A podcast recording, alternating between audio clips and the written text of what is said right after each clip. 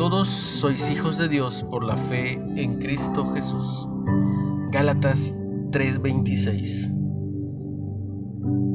Cuando entré a la heladería con mi hijito moreno, de cinco años, el hombre detrás del mostrador me miró y luego se quedó mirándolo fijo a él. ¿Quién eres? Su pregunta y su tono áspero desencadenaron el enojo y el dolor que yo había experimentado al crecer como mexicano estadounidense. Acerqué al pequeño hacia mí y me volví hacia mi esposa negra, que entraba en la tienda. Con los ojos entrecerrados, el empleado completó nuestro pedido en silencio.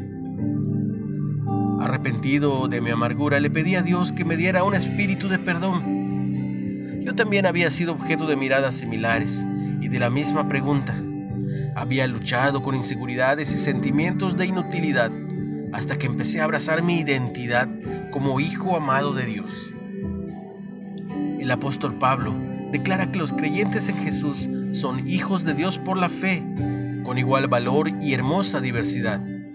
Estamos íntimamente conectados e intencionalmente diseñados para trabajar juntos.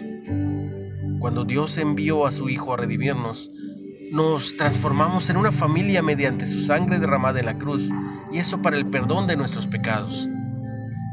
Como portadores de la imagen de Dios, nuestro valor no se puede determinar por las opiniones, expectativas o prejuicios de los demás.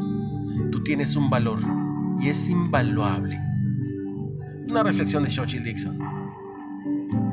¿Dudaste alguna vez de tu valor como persona debido a las opiniones o los prejuicios de otros? ¿Cómo te ayuda a saber que todos los hijos de Dios portan su imagen? Acepta a Jesús como tu Salvador y vuélvete parte de esa familia, de esa familia de Dios. Padre, ayúdame a verme y a ver a los demás, pero a través de tus ojos.